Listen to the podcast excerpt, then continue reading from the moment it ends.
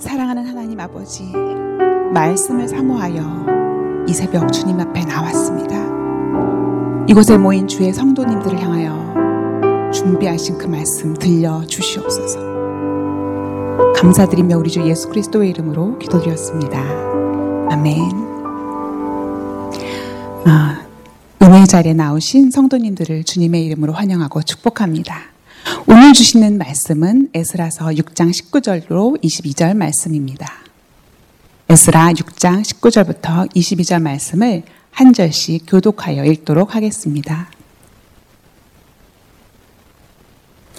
먼저 읽겠습니다. 사로잡혔던 자의 자손이 첫째 달 14일에 6월절을 지키되 장들과 레위 사람들이 일제히 몸을 정결하게 하여 다 정결함에 사로잡혔던 자들의 모든 자손과 자기 형제 제사장들과 자기를 위하여 유월절 양을 잡으니 사로잡혔다가 돌아온 이스라엘 자손과 자기 땅에 사는 이방 사람의 더러운 것으로부터 스스로를 구별한 모든 이스라엘 사람들에게 속하여 이스라엘의 하나님 여호와를 찾는 자들이 다 먹고 즐거움으로 이래 동안 무교절을 지키 이는 여호와께서 그들 즐겁게 하시고 또 아수르 왕의 마음을 그들에게로 돌려 이스라엘의 하나님이신 하나님의 성전 건축하는 손을 힘있게 하도록 하셨음이었더라. 아멘. 가슴 벅찬 6월절이란 제목으로 오늘의 말씀을 전하기 원합니다. 오늘 본문의 제목이 가슴 벅찬 6월절인데요. 무엇 때문에 가슴이 벅찼을까요? 오랫동안 예배할 수 없었던 자들이 다시 예배할 수 있게 되어서 가슴이 벅찬 것입니다. 이 감정은 아마 여기에 있는 저와 여러분들도 공감이 되는 느낌일 것입니다. 어느 날 들이닥친 코로나 바이러스란 질병 때문에 성전에 모여서 예배하고 싶어도 예배할 수 없는 상황을 우리는 겪었고 또 지금도 겪고 있습니다. 교회 문이 닫힌 뒤 두 달이나 지나서 다시 문을 열고 들어와 예배하게 되었던 첫 주일의 감정이 지금도 또렷이 기억납니다. 의자들을 쓰다듬어 보면서 이곳에 들어와 다시 예배하게 된 것이 너무나 감사했고요. 성도님들과 함께 예배하게 된 것도 감사했고, 이 시간들을 통해서 예배에 대한 목마름과 감사를 회복하게 된 것도 정말 감사했습니다. 아직 띄엄띄엄 띄어져 있을 수밖에 없는 빈자리들을 바라보면서 이후로도 하나님의 역사로 성도를 새롭게 하여 주시고 교회를 새롭게 하여 주시고 세상을 새롭게 하여 주셔서 이전보다 더한 영광을 바로 이곳에서 받으실 일들을 기대하고 소망하게 됩니다. 두 달 만에 교회 복귀도 이렇게 감격스러운데 하물며 70년 만에 성전 복귀는 얼마나 감격스러웠겠습니까? 아마 살아생전에 고향집 성전에 다시 들어가 예배할 수 있을런지 믿지 못했던 백성들도 많았을 것입니다. 돌아가기만 하면 되는 것이 아니라 무너져버린 성전도 재건해야만 했습니다. 겨우겨우 용기를 내어 결단하고 고향으로 돌아와서 무너진 예배를 세우기로 했지만 극심한 반대와 방해 가운데에서 좌절이 되고 낙심이 되어서 과연 이 성전을 끝까지 지을 수 있을 것인가? 언제나 다 지어서 들어가 예배할 수 있을까? 과연 그날은 오기나 할까? 이렇게 의심되고 포기하고 싶은 날들이 많았을 것 같습니다. 그런데 마침내 그날이 온 것입니다. 아무 방해 없이 순적하게 지어 올렸어도 기쁨이 컸을 텐데 몇 년이면 될 일을 20년씩 걸려가면서 젊음과 힘을 다 바친 성전이 마침내 재건되었을 때에 그 기쁨이 얼마나 컸겠습니까? 이전에 비해서 작고 초라하면 어떻습니까? 그곳은 마음껏 하나님을 예배할 수 있는 곳입니다. 하나님이 그분의 임재를 영원토록 두시겠다고 하셨고 그곳에서 올려드리는 모든 기도를 반드시 들어 응답하시겠다고 언약을 주신 곳에서 다시 하나님을 예배할 수 있게 된 것입니다. 세상의 어떤 호화로운 궁궐도 부럽지 않은 기쁨과 감격이 가득했을 것입니다. 하나님이 주신 고향 땅으로 돌아와서 가장 우선적이고 중요한 성전 재건을 완수한 이스라엘 백성들은 이후에 이곳에서 어떤 모습으로 살아가게 될까요? 전적인 하나님의 은혜로 완공된 성전을 봉헌하면서 이렇게 재건된 성전처럼 그들의 삶도 신앙도 재건시켜 주시길 소원했을 것입니다. 이전에 주셨던 언약대로 축복해 주시기를 소망했을 것입니다. 오늘의 본문을 보면은 이스라엘 백성들이 그 소망과 염원을 담아서 하나님 앞에 특별한 예식을 행했던 것을 볼 수가 있습니다. 함께 6장 19절 말씀을 읽겠습니다. 사로잡혔던 자의 자손이 첫째 달 14일에 6월절을 지키되 이스라엘 백성들은 재건된 성전을 하나님께 봉헌한 뒤에 6월절을 지켰습니다.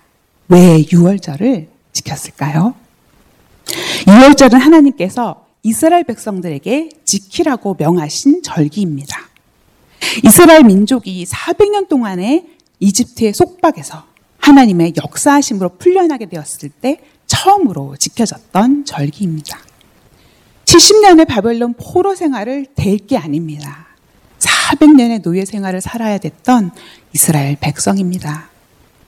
그 모진 세월을 마침내 끝맺게 된 사건이 바로 6월절 어린 양 사건입니다. 온 이집트 땅과 가축들에게까지 임하게 될 죽음의 재앙을 오직 하나님의 백성 이스라엘만 피할 수 있었습니다. 하지만 대가 지불이 필요했습니다. 그 대가는 바로 어린 양의 희생이었습니다. 흠 없는 어린 양을 잡아서 그 피를 문설주와 인방에 바르라는 하나님의 말씀을 믿고 순종한 백성은 죽지 않고 살았습니다. 이 일은 이스라엘을 구원하시려고 하나님께서 계획하신 일이었습니다. 400년의 포로 생활을 종결하고 하나님이 이끄시는 땅에서 마음껏 예배할 수 있는 백성으로 회복되는 분기점이 바로 6월절이었던 것입니다. 하나님은 이 일을 기념하여 영원히 이 절기를 지키라고 하셨습니다. 그래서 출애굽이 처음 시작된 6월절 어, 이후에 이스라엘 역사상 획기적인 개혁이 있을 때마다 지켜졌습니다. 히스기야 왕 때에도 요시야 왕 때에도 모두 오랜 타락을 청산하고 성전 예배를 회복하게 되는 때에 바로 이 6월절이 지켜졌던 것입니다. 그리고 70년의 포로 생활에서 돌아와 성전을 재건한 이스라엘 백성도 6월절을 지켰습니다. 그 이유는 먼저 출애굽 때처럼 놀라운 구원을 행하시는 하나님을 찬양하기 위해서였을 것입니다. 그리고 그때처럼 하나님께서 행하신 구원을 기억하고 자녀들, 후손들에게도 가르치기 위함이었을 것입니다. 또 이스라엘 민족을 바벨론의 속박에서 풀어주셨고, 나아가 죄로 인해 죽을 수밖에 없었던 인생을 구원해 주셨음을 진심으로 기뻐하고 감사하고 있음을 표현하는 예식이었을 것입니다. 자발적으로 유월절을 지킴으로써 이스라엘 백성들은 달라진 모습을 하나님께 보이고 있습니다. 말씀을 주셔도 듣지를 않고 지켜라 해도 지키지 않았던 절기를 이제는 본인들의 의지로 그것도 모세 율법에 기록된 그대로 지켜 행하고 있으니 완전히 달라진 모습입니다. 이제 6월절을 지킴으로써 새로운 성전에서 온전한 예배를 회복하기 위해 이스라엘 백성들은 정결 의식을 행합니다. 20절 말씀을 함께 읽겠습니다. 제사장들과 레이 사람들이 일제히 몸을 정결하게 하여 다 정결함에 사로잡혔던 자들의 모든 자손과 자기 형제 제사장들과 자기를 위하여 유월절 양을 잡으니 제사장들과 레이 사람들 곧 종교 지도자들은 하나님을 섬기고 성도님들을 섬기기 위해서 먼저 죄를 회개하고 정결하게 되어야 했습니다. 죄를 품고는 종교 지도자뿐만 아니라 그 누구도 하나님 앞에 나아갈 수 없기 때문입니다. 하나님 앞에 나아가서 예배하고자 하는 자는 먼저 죄로부터 자신을 깨끗하고 구별되게 해야만 합니다. 그렇지 않고 죄를 품고 성전과 예배를 섬겼던 그 옛날의 홈리와 비누아스와도 같은 큰 화를 면할 수 없기 때문입니다. 죄를 품고 하나님을 예배한다는 것은 위선입니다. 죄와 하나님은 함께 있을 수 없기 때문입니다. 그러므로 참된 예배를 회복하기 원하는 모든 성도는 먼저 내 안에 고백하지 않은 죄가 있는가? 반복적으로 짓고 있는 죄는 없는가? 죄를 알고도 방치하고 있지는 않은가? 끊임없이 자신을 살펴보아야 할 것입니다. 더군다나 성도들이 그렇게 준비되어 예배할 수 있도록 이끌고 본이 되어야 될 지도자들은 더욱더 자신을 살피고 거룩과 성결의 옷을 입어야 할 것입니다. 그렇게 자신을 정결하게 하기 위해서 6월절 어린 양을 잡아서 함께 먹었습니다. 죄를 말미암아 죽을 수밖에 없는 재앙을 피하기 위해서는 나를 대신할 어린 양의 고난과 죽음이 필요했던 것입니다. 예수님의 십자가 고난과 죽음을 예포하는 것이 바로 이 사건입니다. 이 모든 것은 하나님께서 그 백성을 가까이 하시고 구원하셔서 축복하시기 위해 친히 준비하신 방법이었습니다. 죄를 씻고 정결해질 방법은 6월절 어린 양의 피가 아니면 안 되었습니다. 하나님의 아들 예수 그리스도가 아니고는 우리의 죄가 사해질 방도가 도무지 없다는 것을 믿는 자에게 구원을 약속하여 주신 것입니다. 그렇기 때문에 출애굽 때에도 포로 귀한 때에도 유월절을 지키고 어린 양을 잡으면서 이 모든 구원과 회복이 오직 하나님의 은혜임을 기억하게 하셨습니다. 사랑하는 성도 여러분, 혹시 내 안에 오랫동안 예배가 무너져 있었습니까? 그리고 무너진 예배가 회복되기를 원하십니까? 그렇다면 예배하기 위해 나오기 전에 먼저 어린 양 예수 그리스도의 보혈을 의지하셔서 정결하게 되셔야만 합니다. 죄를 멀리하고 악한 길을 떠나서 구별된 몸과 마음으로 하나님 앞에 나오셔야 합니다. 오늘 말씀을 보면은 사로잡혔다가 돌아온 이스라엘 자손들도 이스라엘 땅에 남아서 고생고생 하면서도 그 땅에 거주하던 이방인들의 악한 풍습을 쫓지 않고 스스로를 구별했던 이스라엘 사람들. 심지어 그런 이스라엘 사람들의 하나님 여호와를 따르기로 결심한 이방인들까지 6월절 예식을 행하면서 정결하게 되려고 애를 썼습니다. 그리고 6월절 다음 날부터 일주일간 이어지는 무교절을 지키게 됩니다. 무교절은 또 어떤 절기일까요? 이 또한 출애굽 때 하나님께서 해마다 지키라고 말씀하신 절기인데 누룩을 넣지 않은 빵, 무교병을 먹는 절기였습니다. 이집트에서 종되었던 집에서 나온 날을 기념하여서 누룩이 들어있는 빵을 먹지 말라고 하신 것입니다. 누룩은 성경 속에서 죄와 악을 상징합니다. 그러므로 무교병을 먹는다는 것은 죄와 악이 없는 거룩한 삶을 살라는 뜻입니다. 이집트에 살면서 어느새 젖어 있었던 악한 습관, 죄악된 행위를 버리고 하나님의 말씀대로 살아가는 거룩한 백성이 되라는 뜻입니다. 사로잡혔다가 귀환한 하나님의 백성들이 무교절을 지켰다는 것은 이전의 죄를 모두 버리고 깨끗하게 되어서 진정한 예배를 회복하려고 했다는 뜻입니다. 포로로 잡혀갈 만큼 하나님을 경록해 하였던 모든 악한 죄들을 버리고 새로워지겠다는 굳은 결단을 하나님 앞에 보인 것입니다. 하나님의 구원을 기억하고 감사하고 후세에 전하기 위해서 지키라고 명하신 6월절과 무교절을 사로잡혔다가 돌아온 이스라엘 백성들이 성전 이후에 성전 봉헌 이후에 제일 처음으로 지켰다라는 사실은 이전과는 확연하게 달라진 백성들의 마음가짐과 태도를 보여주고 있습니다. 예배를 재개하고 이전에 약속하신 복과 은혜를 이제는 달라고 구하기 전에 먼저 참된 예배자의 모습을 갖추려고 한 것입니다. 이제는 이전처럼 깨끗하지 않은 손으로 성전을 더럽히지 않겠다. 성전 뜰만 밟으면서 왔다 갔다 하면서 하나님이 기쁘게 받으시지도 않는 허울뿐인 예배를 드리지 않겠다. 이제는 정말 하나님의 임재 안에서 기쁘게 받으실 예배를 드리고 싶다. 이제 나는 달라질 것이다.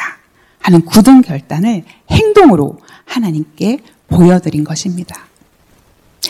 사랑하는 성도 여러분, 예배가 예배되게 하고 교회가 교회되게 하는 방법은 다른 데 있지 않습니다. 커다란 성전과 수많은 성도의 물결이 아니라 거룩과 성결로 준비된 참된 한 예배자가 드리는 예배가 바로 하나님이 받으시는 예배요. 그 영광이 머무르는 교회인 것입니다. 죄와 악을 멀리하기 원하신 하나님께 순종하여서 예수 그리스도의 보혈의 공로로 의지하여 깨끗해진 심령으로 예배하는 자. 하나님은 오늘도 그런 참된 예배자를 우리 중에 찾고 계신 줄로 압니다.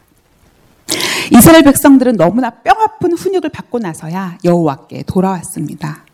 하나님은 그렇게 해서라도 백성된 우리가 죄 가운데 죽지 않고 주와 함께 살기를 바라시는 분입니다. 그분의 선하시고 온전하신 뜻을 믿으십니까?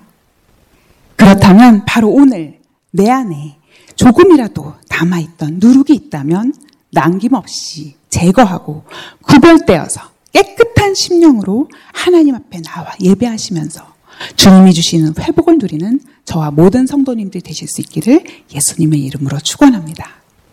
마지막으로 22절 말씀을 함께 읽겠습니다. 즐거움으로 이래 동안 무교절을 지켰으니 이는 여호와께서 그들을 즐겁게 하시고 또 아수르 왕의 마음을 그들에게로 돌려 이스라엘의 하나님이신 하나님의 성전 건축하는 손을 힘있게 하도록 하셨음이었더라.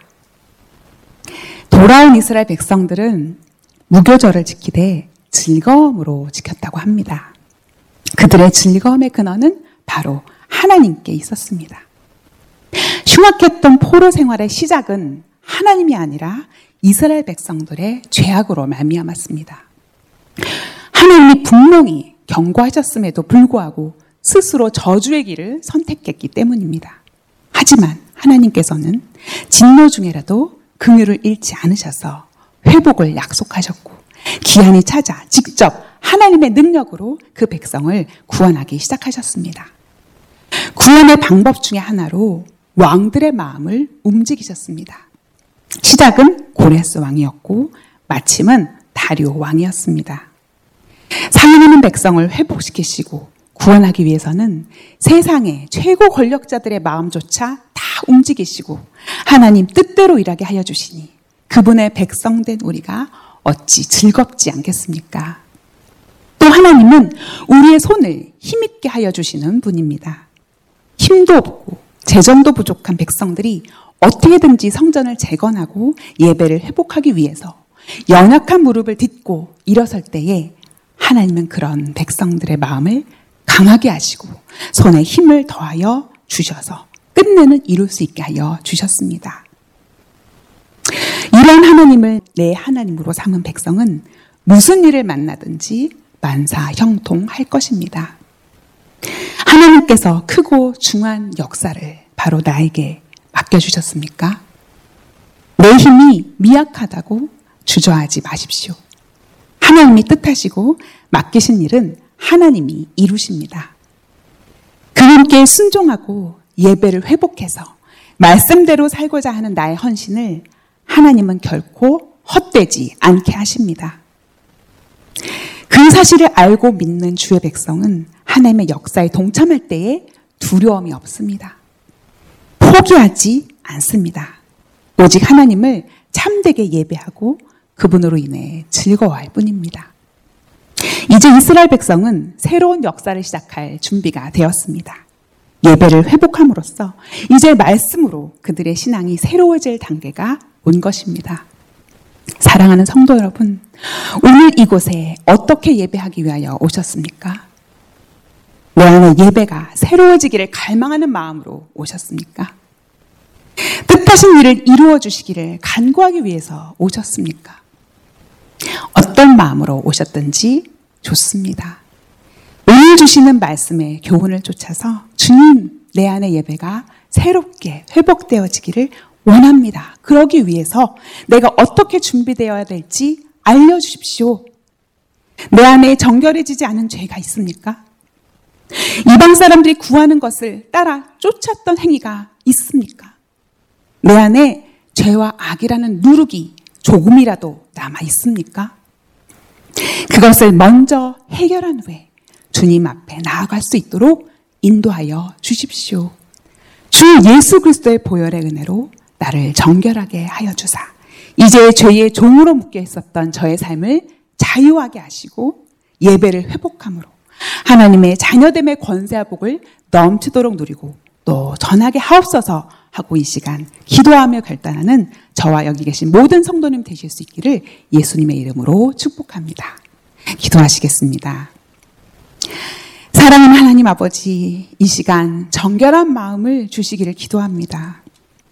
정결한 마음을 주시고 정직한 영을 새롭게 하여 주셔서 내 안에 참된 예배가 회복되게 하여 주옵소서. 입술로는 주님을 사랑한다고 하면서도 행위로는 부인하는 위선이 제게서 떠나게 하옵소서. 그래서 이 시간 죄와 악이라는 누룩을 버리고 정결하고 정직한 영으로 예배하는 모든 주의 백성들을 주께 가까이 이끌어 주시옵고 주의 임재 안에서 말씀으로 새 힘과 인도하심 받는 복된 인생 살게 하여 주옵소서. 존귀하신 우리 주 예수 그리스도의 이름으로 기도하였습니다. 아멘.